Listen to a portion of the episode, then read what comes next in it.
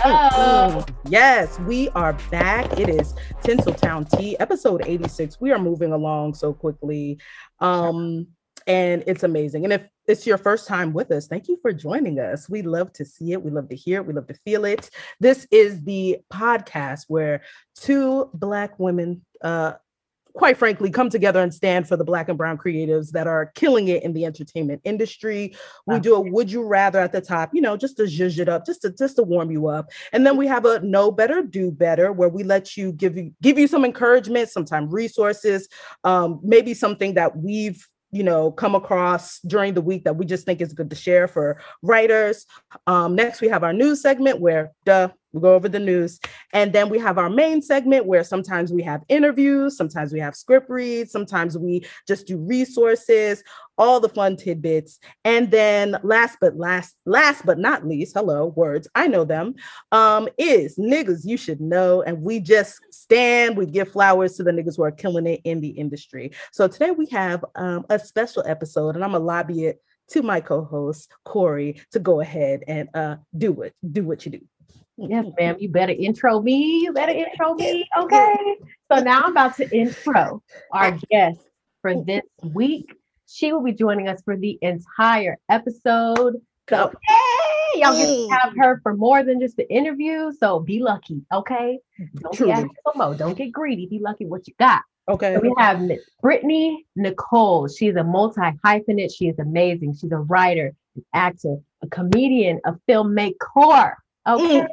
All right. So I will tell y'all more, but I'm gonna let her tell y'all all the tea when we get to the main segment. Just Bow, bow, bow, intro- bow.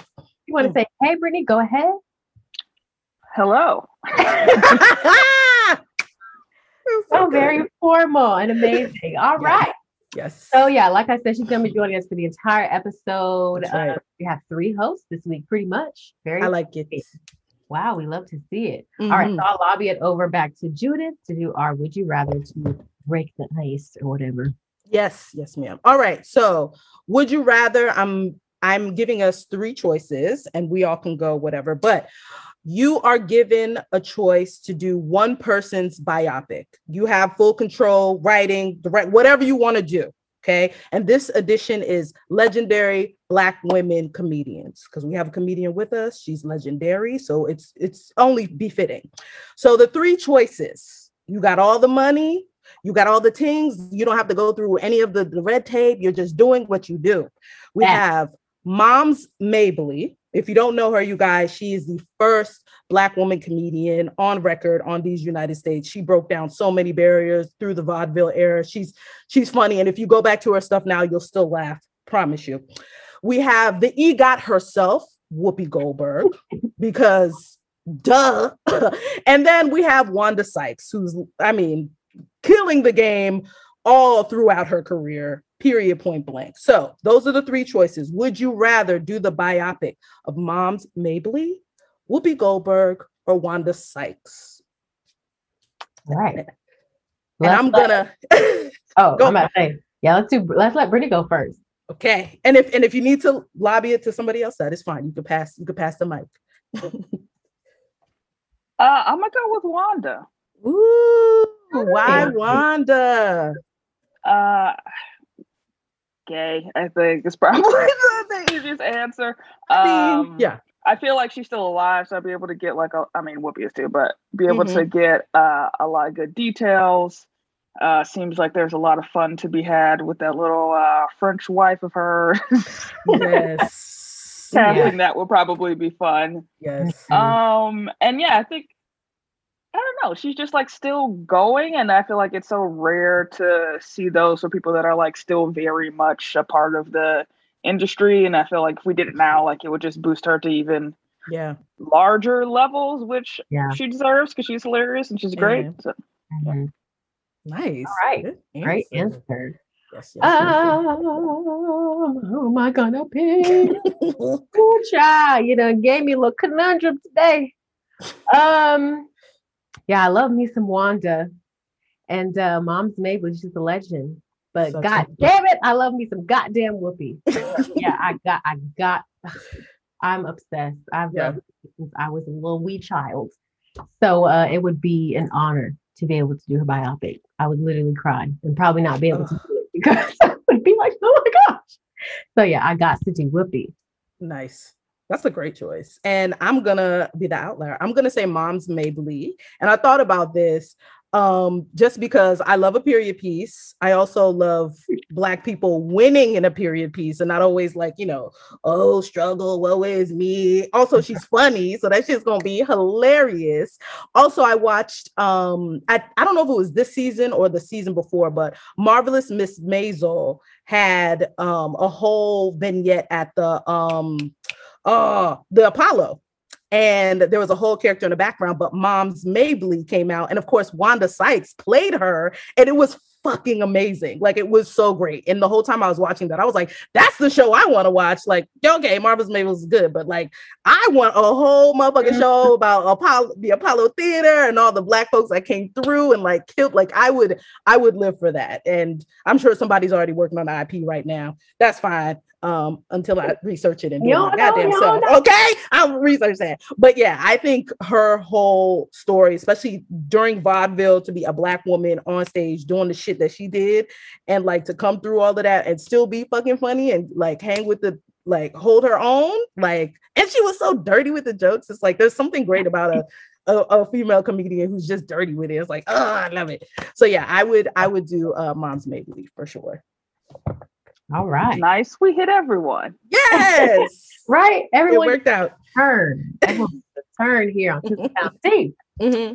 All right. So moving on to our next segment, which is our Know Better, Do Better segment. We give you a yes. tip, a trick, a lesson learned, something that should probably help you out with your writing, with your creating, or just with the industry in general. Mm-hmm. And this week, we're going to let our guests go ahead and take it.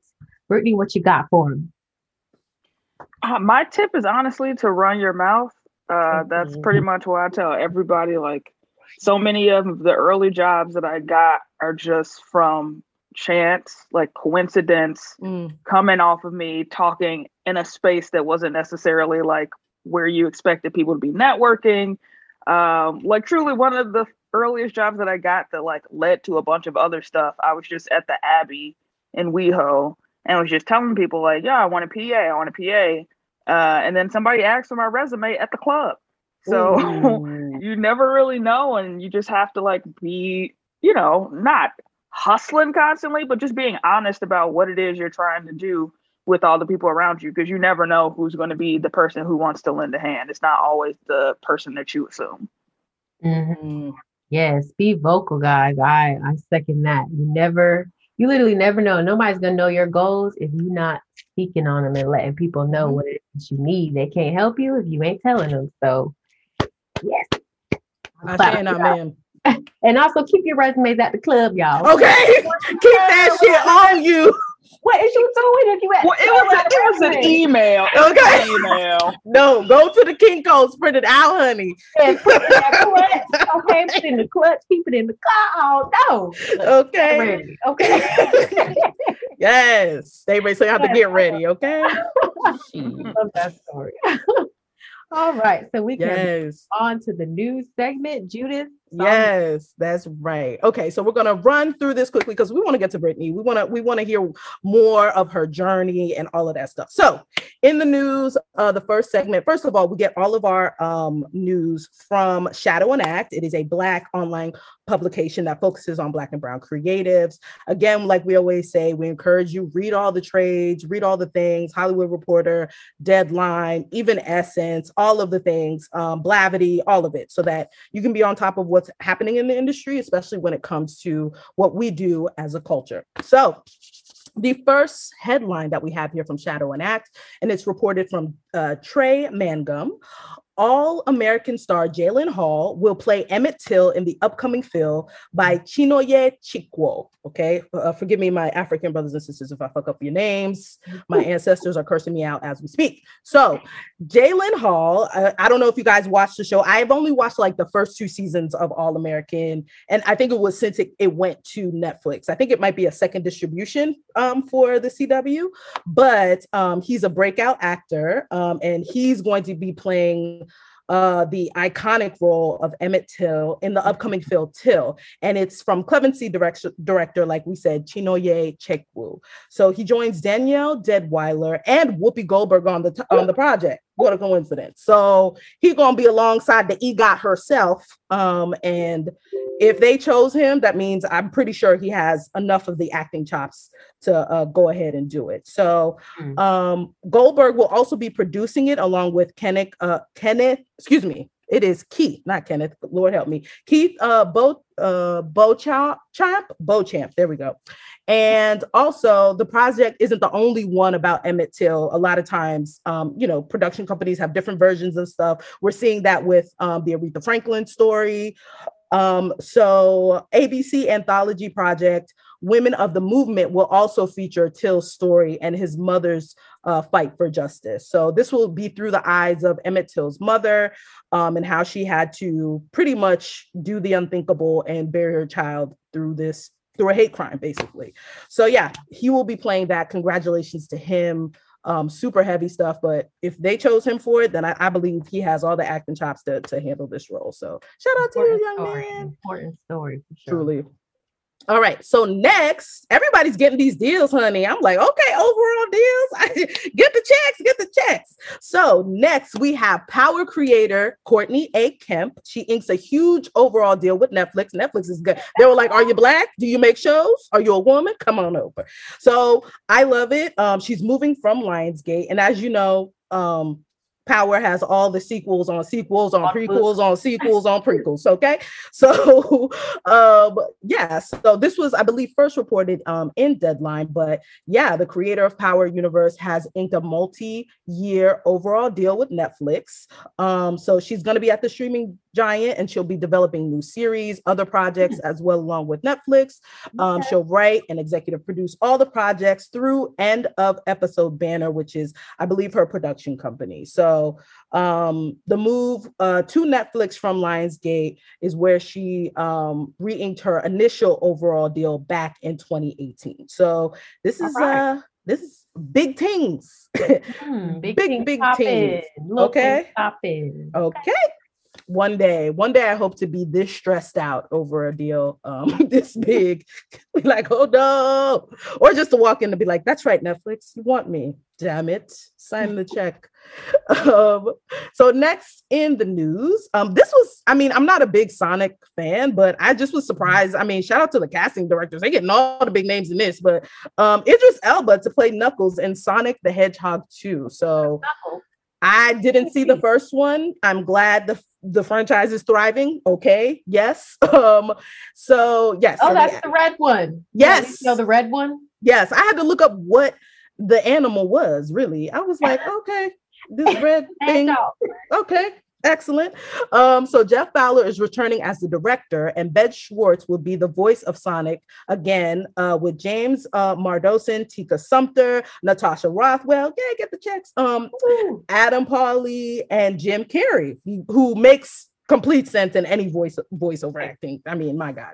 Um, also, Shemar Moore is also joining the cast of the sequel. Like, okay, get your Listen, get your check. I'm glad your manager has you working, Shemar. You're not just a pretty face, okay? I want to know what I want to know what his um his uh, uh character will be that's for sure so yeah so a fan favorite character knuckles is depicted mostly as an ally to sonic but sometimes as an adversary so elba can you can see you know idris stay working you know he's on suicide squad which i just saw like yesterday and it, it was good actually. A lot of I didn't see the first one, so a lot of people say it's better than the first one.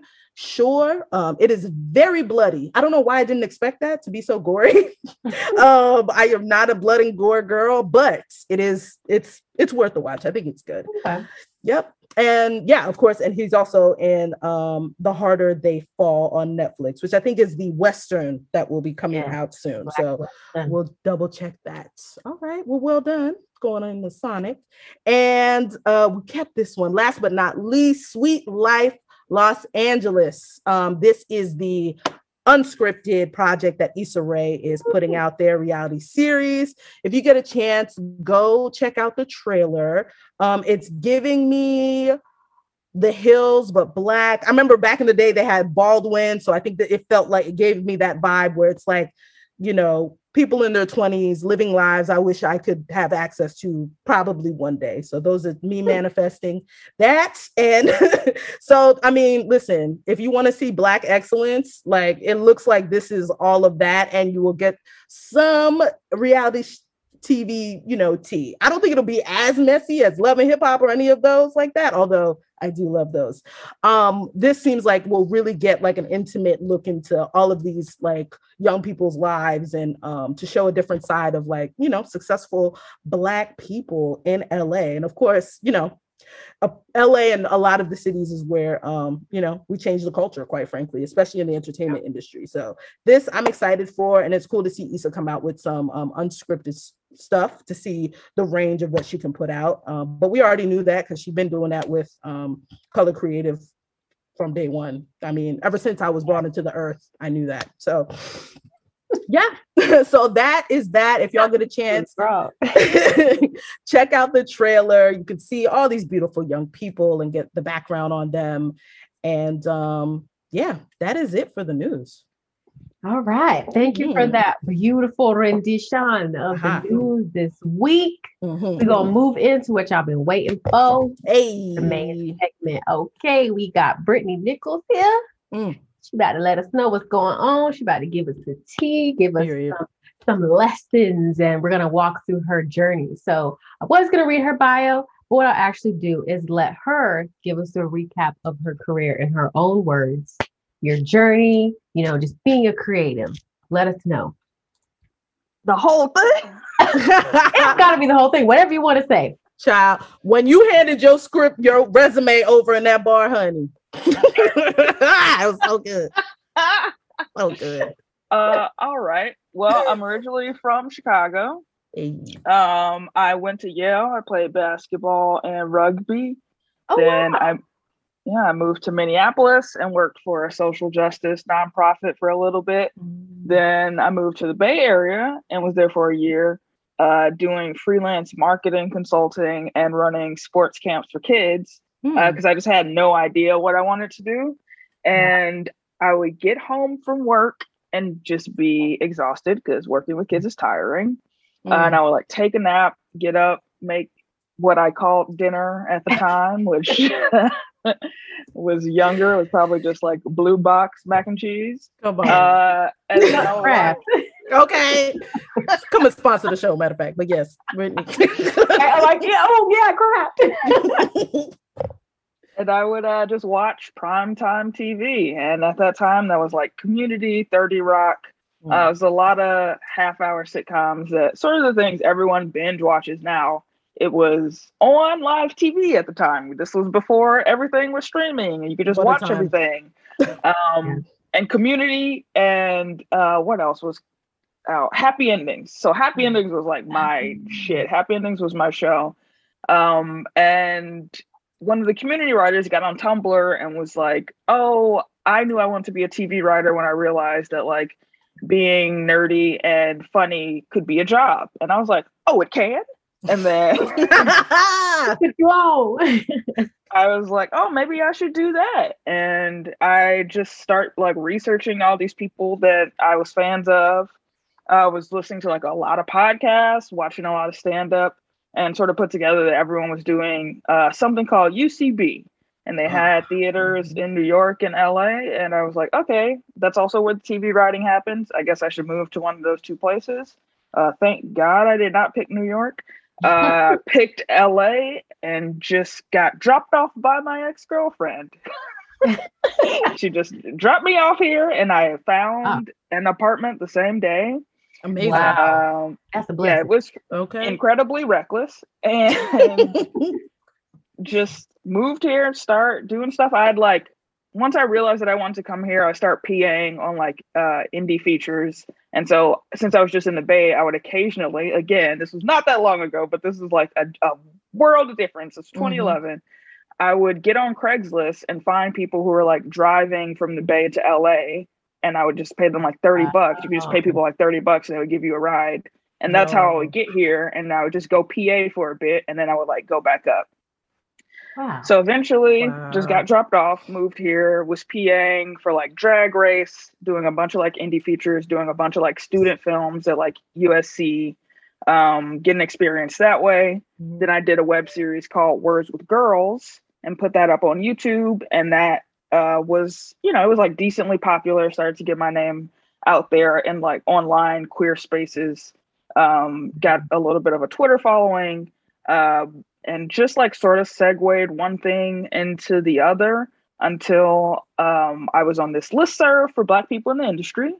Um, and Denise Davis, who is Issa Rae's producer, sent out an email that was like, Hey, does anybody have half hour scripts?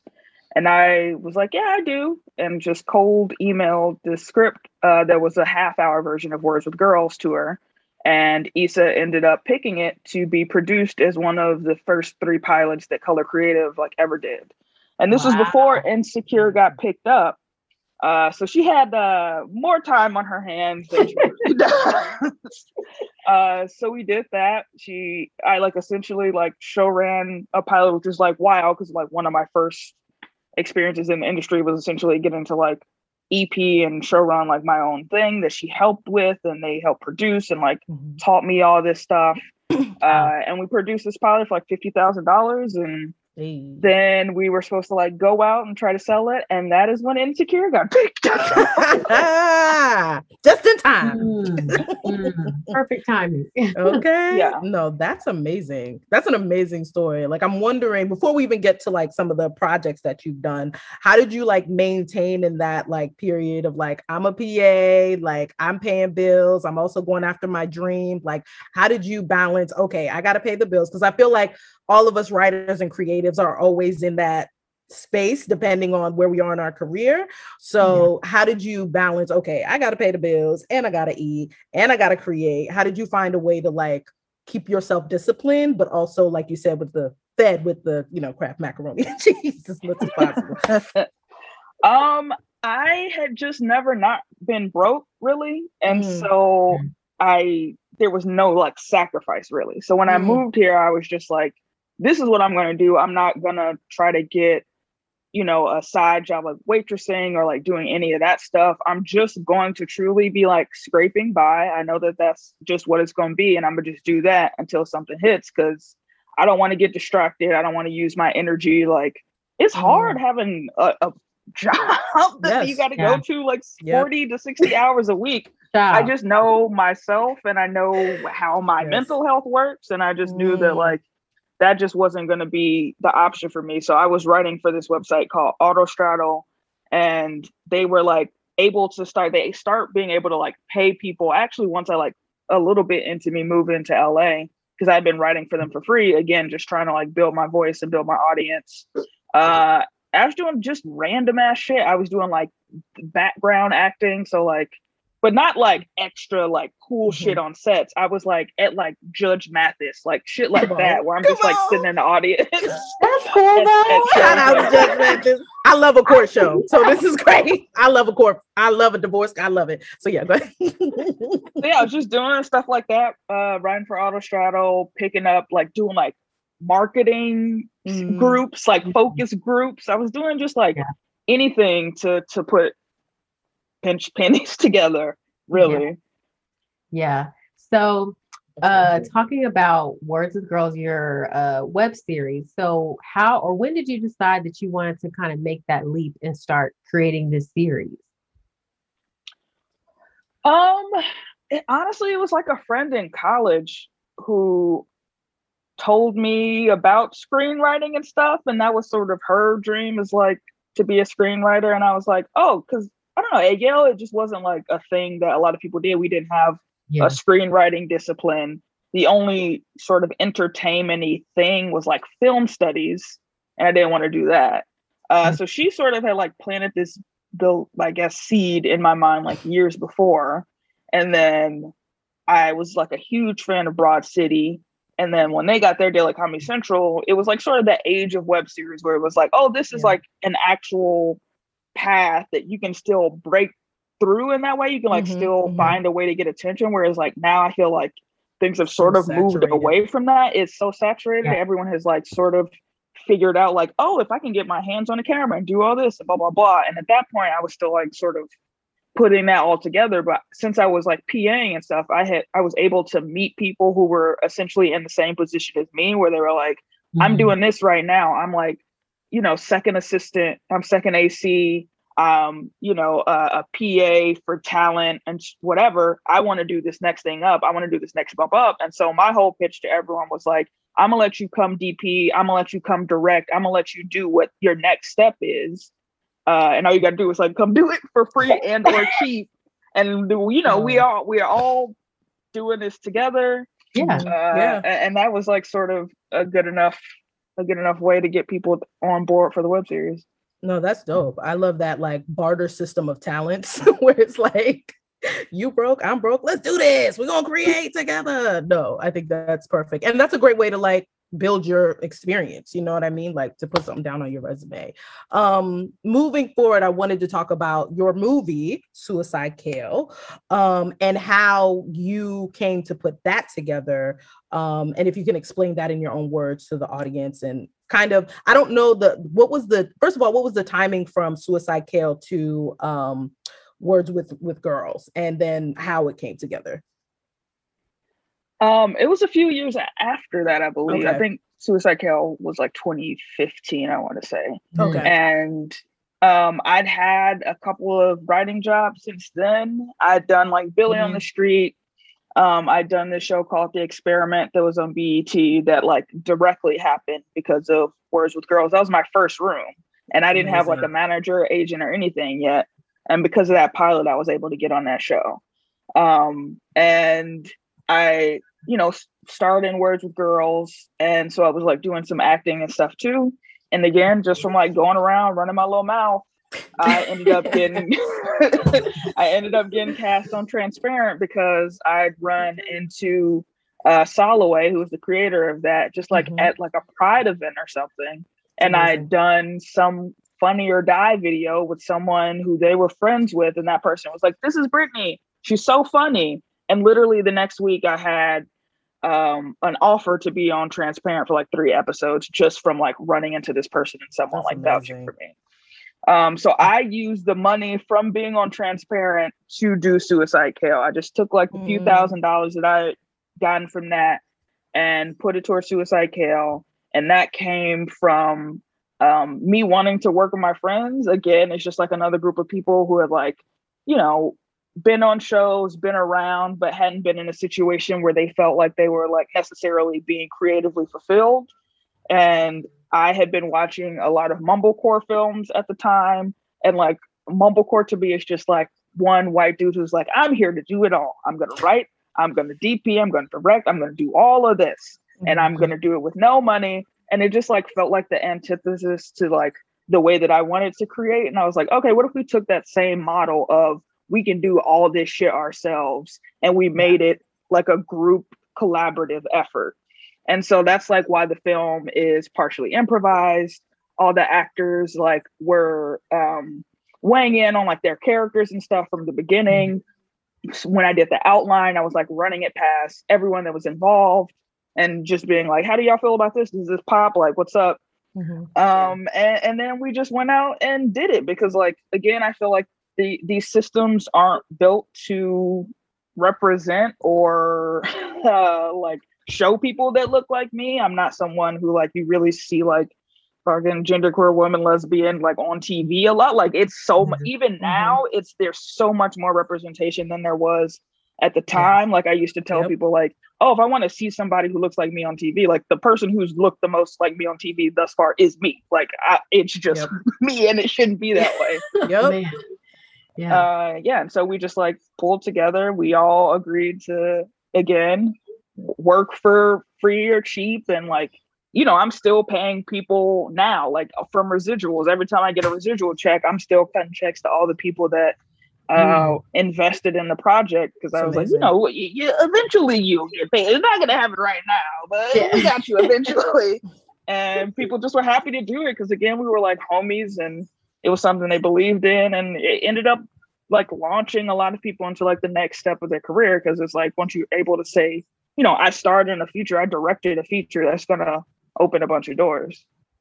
Mm. Amazing. So, what would you say kind of is the biggest lesson that you learned from like creating your own web series, your career, literally making your own movie that you wish you would have known before you started that would probably help somebody else?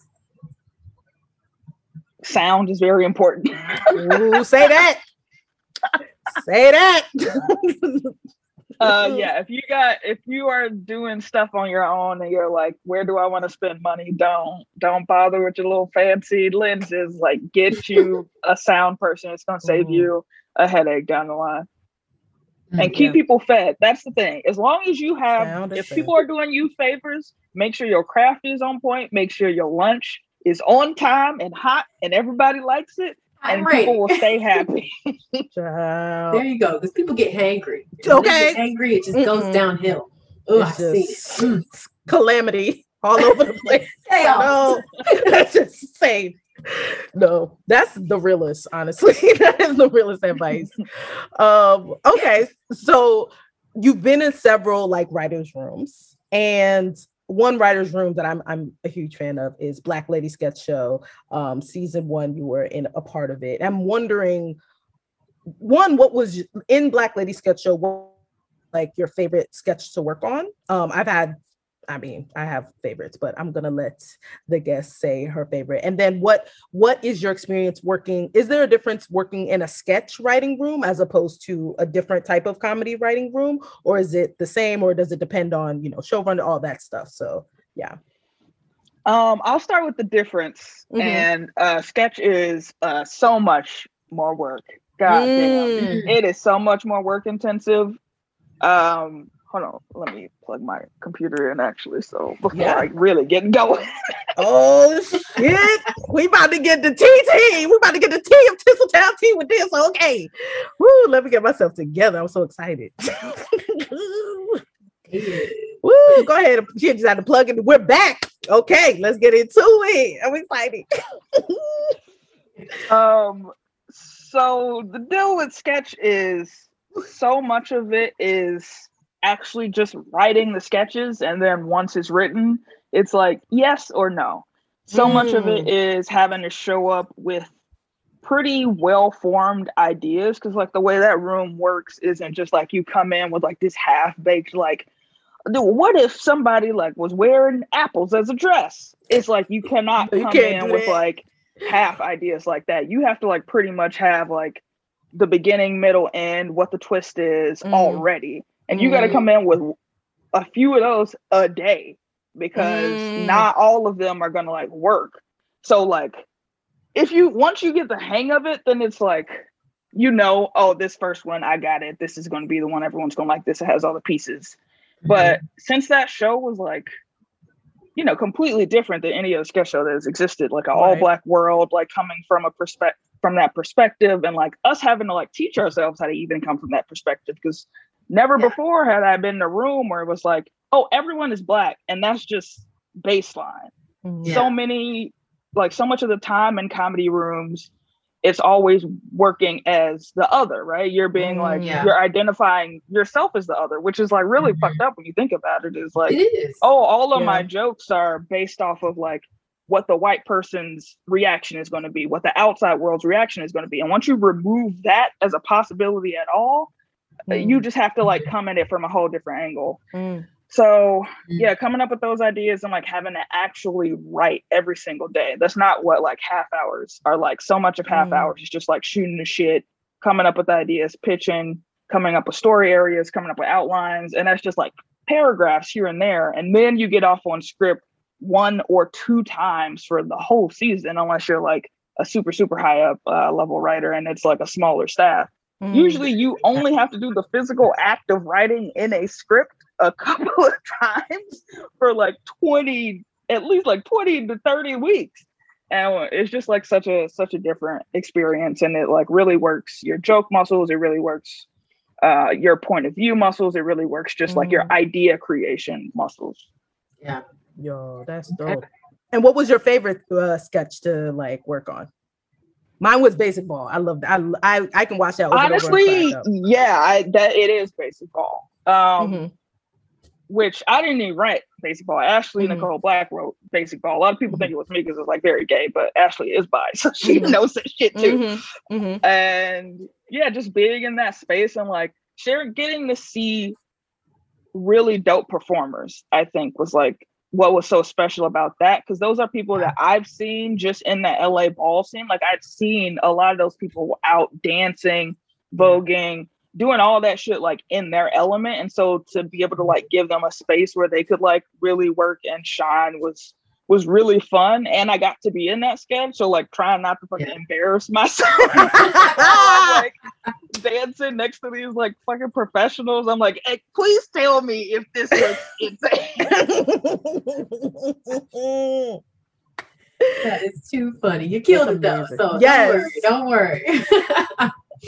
um, okay, so just going back to Suicide Kale for a little bit, Mhm. you got accolades. That was your that was your first Yeah. movie that you made, and you got accolades on accolades for it. So how did it feel when you kind of got that first accolade for you know this movie that you put your time in and you made? Uh, it was amazing because honestly, we had no idea what the reaction was going to be, and if we were able going to be able to get into any festivals. Uh, because like the Mhm. way that the festival submission process is set up is like all of the big ones sort of have the earliest deadlines, and then the LGBT circuit, which is like what we did the whole roundabout of, uh, those dates are later but it's one of those things where if you get into one of the non-queer big festivals like the Sundances, the Tribecas, the whatever, the uh, South bys, whatever, then you're set. Because then all the queer festivals, honestly, which I do not agree with, just program whatever got into those other festivals as Mm. their headlining movie. So like the opening and closing Mm. movies are just whatever the straight people were like, this is good, and then the queer people just go like, you said it's good, so I'm gonna make it the star of this festival. Oh wow. No. So I was figuring out how, like, the, again, I just was like putting it together as I went and figuring out how to do all this shit as I go. Um, and as the producer, I was like emailing all these festivals, being like, well, we have people who are on these shows. Like, you should pay attention to this because of this. This is like the style of filmmaking that we're doing.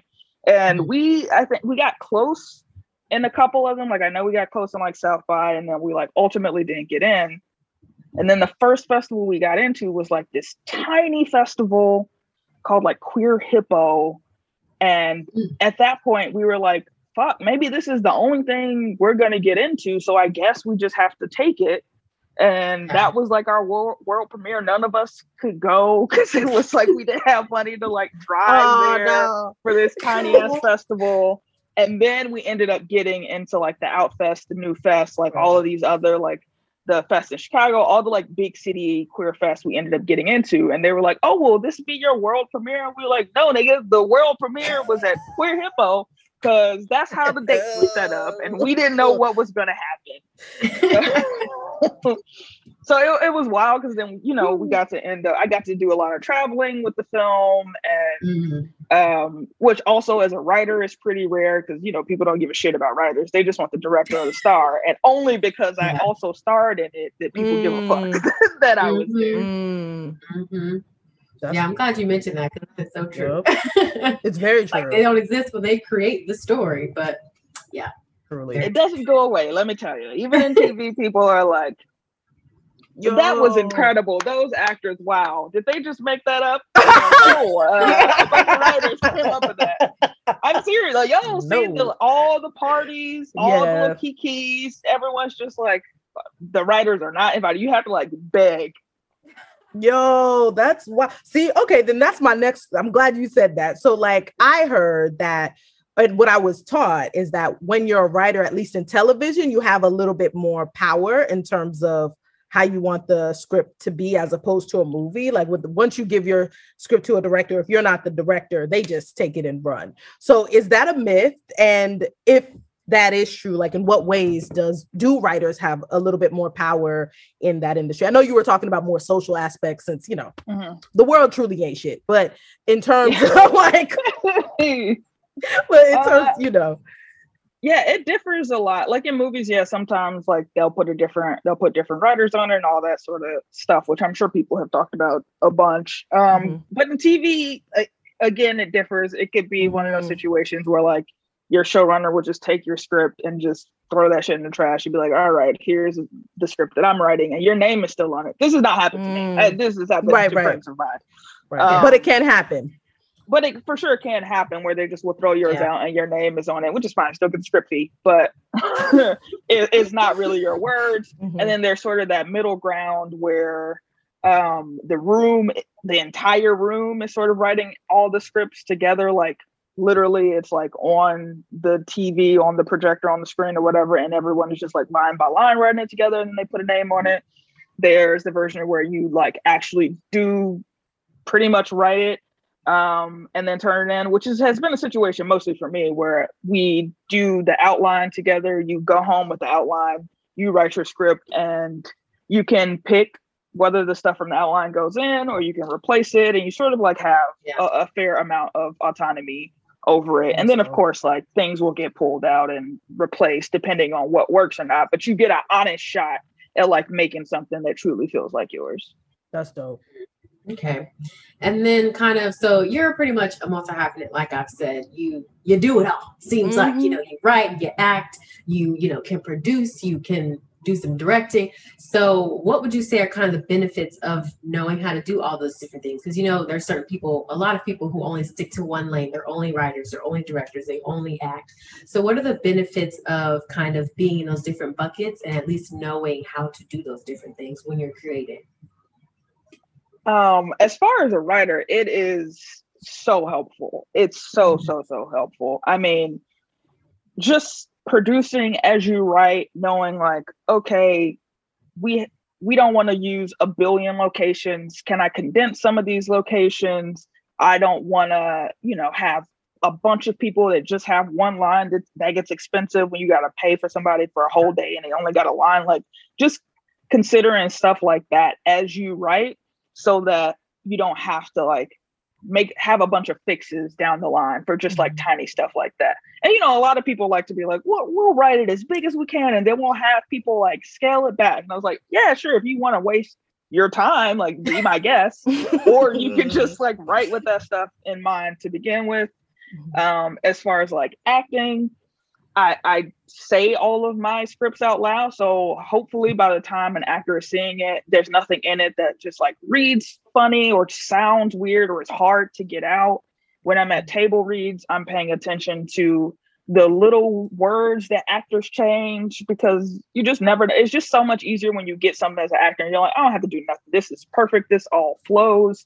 This is mm-hmm. easy to memorize because that's mm. also one of the surest ways to know if something is well written is if you yeah. can just memorize it easily shit that it takes you mm. forever to memorize and it gets chunky and you get hung up because you want to say this word and this doesn't flow quite right that's the writing that's not the acting that's the writing so like figuring mm. all that stuff out before i'm even sending my script off because i've had all these experiences is like super helpful and paing honestly like I, I think everyone should like PA. I think everyone should like be in a room before you're show running, before you're doing any of that. Because mm. even just like treating people with respect, knowing what somebody is going through. Like so many mm. people that get called out for being assholes or you don't like working with them, like it's because they just like lack basic human empathy. And like if mm. you go through those experiences, it's just so much more likely that you'll understand like it is not the fucking PA's fault that they fucked up the order at the restaurant. Just like shit like that that mm-hmm. just so easily throws off the energy in rooms and on sets. You you don't have to like worry about that because you're not going to be the person in charge or the person with power who's like throwing a fit. Yeah. Mm. Mm. Super yeah, super, super helpful. I'm wondering, going back to just your process and the fact that you could do all those things, how do you prepare and find your voice in the different sort of hyphens that you're in, right? It might be a little bit different as an actor, you're kind of taking on a voice, but how do you prepare as a writer? And then, like, how do you prepare as an actor? How do you prepare as a producer? Like, how do you, how are you able to like switch hats and transition? Maybe it's not seamlessly, I'm assuming, because, you know, you're amazing, but um, how do you do that? um, I mean, I think just knowing your strengths for each of those things. Like, sort of like as a producer, I know that my strength is that like I'm a workhorse. I'm gonna email everyone that I can. I'm gonna send like little funny, and again, it's because of these other skills. I'm gonna send a funny email that's gonna make someone laugh. That's gonna be more likely that I get a response, whereas everybody else who is cold emailing probably just getting ignored. Mm-hmm. Um, I know what my strengths are in the room, and so I'm able to like tell people like this is what I'm good at, this is what I like to do, and so I'm not going to end up in a situation where somebody's expecting something of me that I don't feel comfortable giving or that I'm not interested in giving. Mm-hmm. Like it's really just like knowing your voice in every single aspect of the work that you're doing and being honest about the things that you like about the job and also admitting that like you don't know everything. Like at the beginning of your yeah. career, you might be like, this is what I want to do. And then you go and do it, you're like, that is not what the fuck I want to do. I actually want to do this. So like not and, and also realizing that like not everybody is gonna have an empire. Like if that is your whole goal in mm. this is to just like run the whole town like that, You're doing this for the wrong reasons. You have to be really in touch with what it is you want to be providing to audiences, what it is that is fulfilling for you to choose this career. Because it's not an easy career. Like people, it seems like it. Uh, mm-hmm. In a mm-hmm. lot of ways, it can be if you like play your cards right and you like make very conscious choices. But so much of things are left in the air. So much of situations that you get into, you don't know how it's going to be. You don't know if your showrunner is going to be cuckoo. You don't know if you're going to be in a room till 3 a.m. every night. You don't know if your show is going to get canceled. You don't know if your show is going to be a hit and the pressure that mm-hmm. comes with that. So, like, all these things, like, you don't have the answers to. So, you have to have the answers about, like, who you are and what you want to do. Mm. Mm-hmm. That was a word. Yeah. Uh, Shan, I'm in yes. for real. Yes, that was mm-hmm. a word. Mm-hmm. okay, so we've talked about you know some highlights, some accomplishments, you know some of the good things that you've done in your career. But kind of tell us about what was a difficult moment in your career where you kind of felt like damn, I want to give up, you know, and how did you kind of overcome that? Because I'm sure a lot of people have those moments in their career that kind of push them away. Um, but what was kind of a difficult situation for you, and how did you overcome that to continue to keep going? Hmm. Um, I don't know that I ever had a moment where I was like ready to give up. I think that the hardest, I've had several hard situations in my career, honestly, and a lot of them have uh, come from racism. So mm. I, I think that what has prepared me for those situations and what helps me move through them is that I'm not afraid to not have things, which sort of goes back to like the original attitude that I had, which mm-hmm. is like, I'm broke. What's the fucking worst that could happen? Mm. And that's sort of, I think, it's important not to lose that of like, well, what is the worst thing that could happen? If I do this, what's the worst thing that could happen? And what I found is that this whole like you getting like blackballed for standing up for yourself and blah blah blah, like that's not fucking real. I stand up for myself all the time, and I have only been blessed. Like it's not. Amen. Amen. It's not actually like, and this is not to say that like don't people don't get screwed over. Absolutely, people do. But like if that is what you are afraid of, you're never going to be able to stand up for yourself because there are going to be so many times where people are on fuck shit with you. And if you just lay down every time, you're you're gonna be miserable and you're gonna keep getting jobs where you're not getting respected and you're not uh, getting promoted that the way that you're supposed to. Like I've turned down like multiple jobs where it's just like they're just not giving me the title that I want. They're playing with my money. And that's the mm. sign right away, right from jump. I know you don't fucking respect me, or you don't respect black people, you don't respect queer people. Something about you is fuck, and I mm-hmm. want nothing to do with it. And then I'm gonna move on and I'm gonna get a job where that's not an issue. So I think like when those moments happen where somebody is like on some bullshit with you, you just have to like accept that like there are a lot of people that are on bullshit. This is not like the only time, this is not the first, it's not the last. Mm-hmm. And it's mm-hmm. just about like knowing who you are, what you want to do, what you, what respect you deserve. Uh, yeah, just you got to know what you deserve. Mm. Mm. Amen. And only accept that. Listen, know your worth, niggas. Know your worth. Truly know your worth. Nah, that's some real, real, shit. Know, know real, yourself. Real. Know your worth. Okay. Thank you, Drake. Yes. right. Thank you, Drake. Mr. Aubrey. oh my gosh. Okay. So with that, what has been like your favorite project overall. It could be your own, it could be like whatever you've worked on, big or small. Like what's been your favorite thing to do that you've like looked back and been like, yo, that was that was great? Uh, honestly, like Suicide Kale was my favorite, but that feels like a very boring answer. So I would say right now the show that I'm on because that's mm. that was under my control. Of course, I'm gonna like the shit that I'm in charge of, but right now I'm on a show called Abbott Elementary, and it's honestly the happiest wait. I've ever been in a room. It is wow. so fun. It feels like we're doing something new. It's black people. It's like just a network show that I think hasn't existed before while still being like solidly from that tradition of all those shows that I like, like The Office, Parks and Rec. Like it feels mm. like so much of that is present in the show while at the same time doing something cool and new. And the work environment is great, which is, you know, uh, not uh, it doesn't happen as often as you'd think. oh Lord. Well, mm. this is mm. amazing. This is the one with uh Quinta starring in it yeah so like i i actually was like in a web series with quinta for buzzfeed like a long ass time ago that's how we met yes. and we would only we really only like ran into each other around but then obviously mm-hmm. she was on the black lady sketch show and she was mm-hmm. always yeah. like i love your sketches and mm-hmm. so when i wasn't going back for season two she knew she had this show that might go and so she was always like well what are you doing what are you up to yes. and just kept in touch with that process and then luckily you know it, it worked out I, I didn't take any jobs honestly because I was like, I really feel like this is going to get picked up, and I don't want to be tied to anything else when that happens because I want to work on this. Mm, discernment, yes. Okay, come on, trusting your gut. Come on. okay, intuition. okay. um. Okay, so what are kind of like some future goals that you have for your career? So when it's all said and done, and you look back, what are some things that you want to be able to say that you did? Oh man, that shit changes every damn day.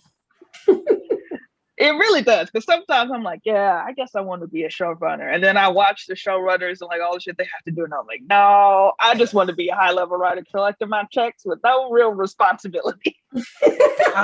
okay. So so it varies because I, you know, I think I do want to have my own show. I think that that's like sort of been the my goal since the beginning. And mm-hmm I feel like I'm in a good place where it's like, okay, that might never happen because like the chances of that ever happening for anyone who's in the industry are like low, but at the same time, it feels like, oh, but you're pretty good. So if you like really hauled, if you like really, really went for it and you really were like, this is the thing I'm trying to do, and I was out pitching like every season, had a new show, I feel like it would happen. But you know, it's also that thing of like, is that what I want to do? Do I want to put so much of my energy into just trying to do this thing just to say I did it? Or do I want to just have a job that I like, go towards the things that call me and just like be honest to what I'm always feeling mm-hmm. rather than mm-hmm. like trying to meet this goal that, you know, again, is just like arbitrary. Like I got into this because uh, I think people should be able to define what success looks for looks like for them. For every mm-hmm. single person in the world should be able to define exactly what success looks like.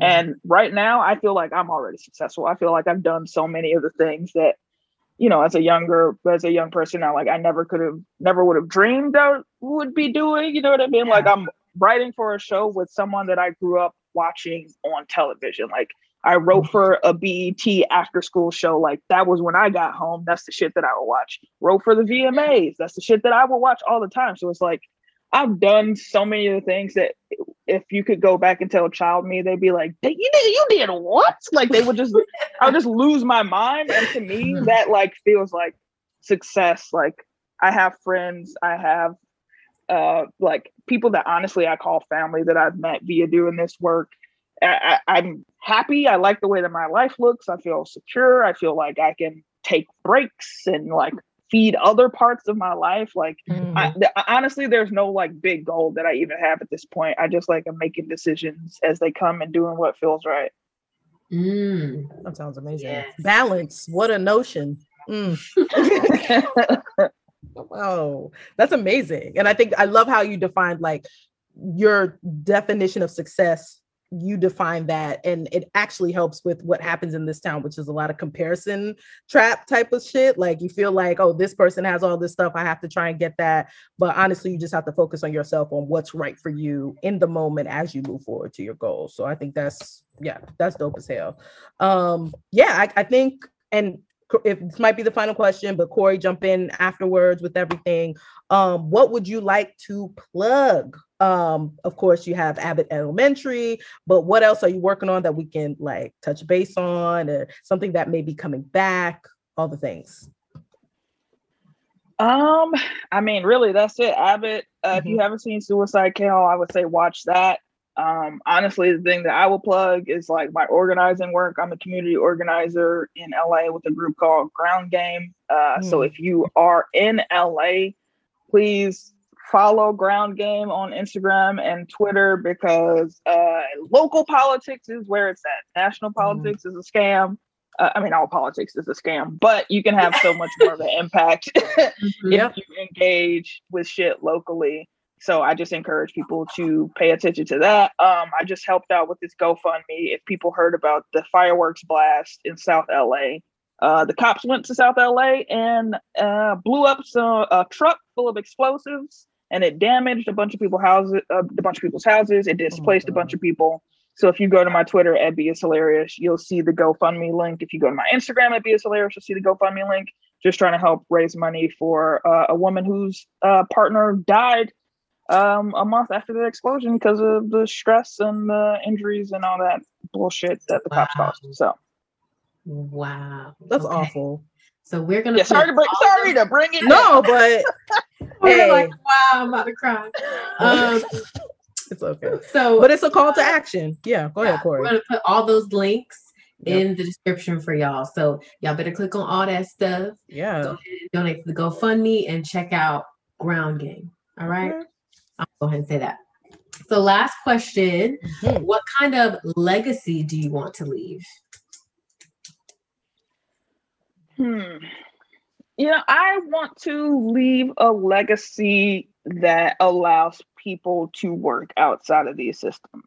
Because I think that's one of the hardest things for me, and why I did Suicide Kale out of the system too. Uh, I think it was like the burgeoning of the person that I've become now. That was like again just like the sproutings of it without me exactly knowing this is why you're doing what you do. You know, sometimes you just do shit and you look back and like, oh, that's why the fuck I was doing that. Mm. um, just like having actual alternatives and actual ways to create things that are sustainable and viewable and um, made by creators that are made by mm. the workers and the workers get to profit because right now i'm mm. well aware that i work in a system where like the people that are making the most money are the billionaires and like even though tv writers get paid well once you reach a certain point that's still just like such a trickle of the money mm. that we are creating for these huge fucking corporations and it's all fucked up and we are part of the labor movement whether people whether writers like mm. and creators and actors and all that really um, take that to heart it's true and we mm. have to start owning that and trying to figure out alternatives to the way that things are because we are just making money for people that do not give a shit about us I know, I know that's Period. right. Come through with the words. Come on. she came through with Girl. the Malcolm on you hoes, okay? X. Okay. That's my jam. You talking my talk right there. Come on. And that's facts. Yeah, I mean, yeah, it's definitely facts.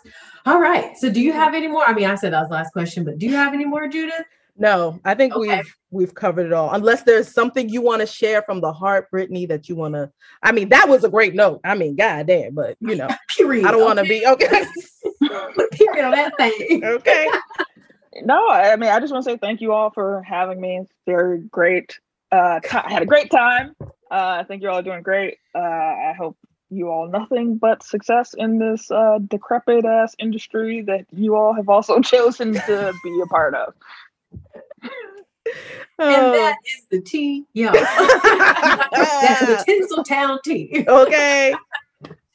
All right. So thank you, Brittany, so yes. much for coming on. We mm-hmm. had a mm-hmm. great time too. This is for sure. great conversation. I literally have learned so much just from talking yeah. to you just now. So, and I'm sure anybody who listened is going to learn a lot too. So yeah, thank you, thank you, thank you for coming yes. through. Yes. Um, yeah, we can just segue to our last segment. I don't know if you I'll, I'll get to you, Julie, because you're yeah. I mean, y'all already know. Um, it's the niggas you should know segment. We said it at the top. We had the nigga at the top all the way through the whole conversation. She then went ahead and blessed y'all with so many goddamn nuggets, so much resources, so much facts, so much truth, and also to keep y'all woke as hell and a call to action, quite frankly. But um, yeah, Brittany Nichols is that nigga you should know. She's clearly like well on her way. Um, she's living her best and balanced life. But um, you can check out all of her all of her work and has the nerve to be out here fighting for the motherfucking cause. Like damn, like and still have a balanced life. Like honestly, y'all should if you get a chance to see the Zoom, her skin is amazing. Like no like blemishes and still doing all these things. Truly, like it's it's so good. Truly. But yes, and if you don't get to see that, see all of her work. like see all of her work, support all of her work. Um, go ahead. We have everything in the description. Ground mm-hmm. game. Follow her at uh BIS hilarious, right? Or do you say the whole whole thing? B is hilarious. yes, B is hilarious. And make sure you follow her on all the things. And quite frankly, make sure you have that call to action. And remember, like the biggest thing I learned, at least today, is know your worth. Don't be afraid to like stand up for yourself. Don't be afraid to continue to work on your craft. And like, don't be afraid to like stay true to yourself. Because truly, it's like the authentic people who really push through the bullshit that is this industry that we are reminded of and are able to like really share their genuine voice and really add to the culture in a way that's like really impactful. So yeah, shout out to Brittany Nichols, the nigga you should know, period point blank. Follow her on all the things.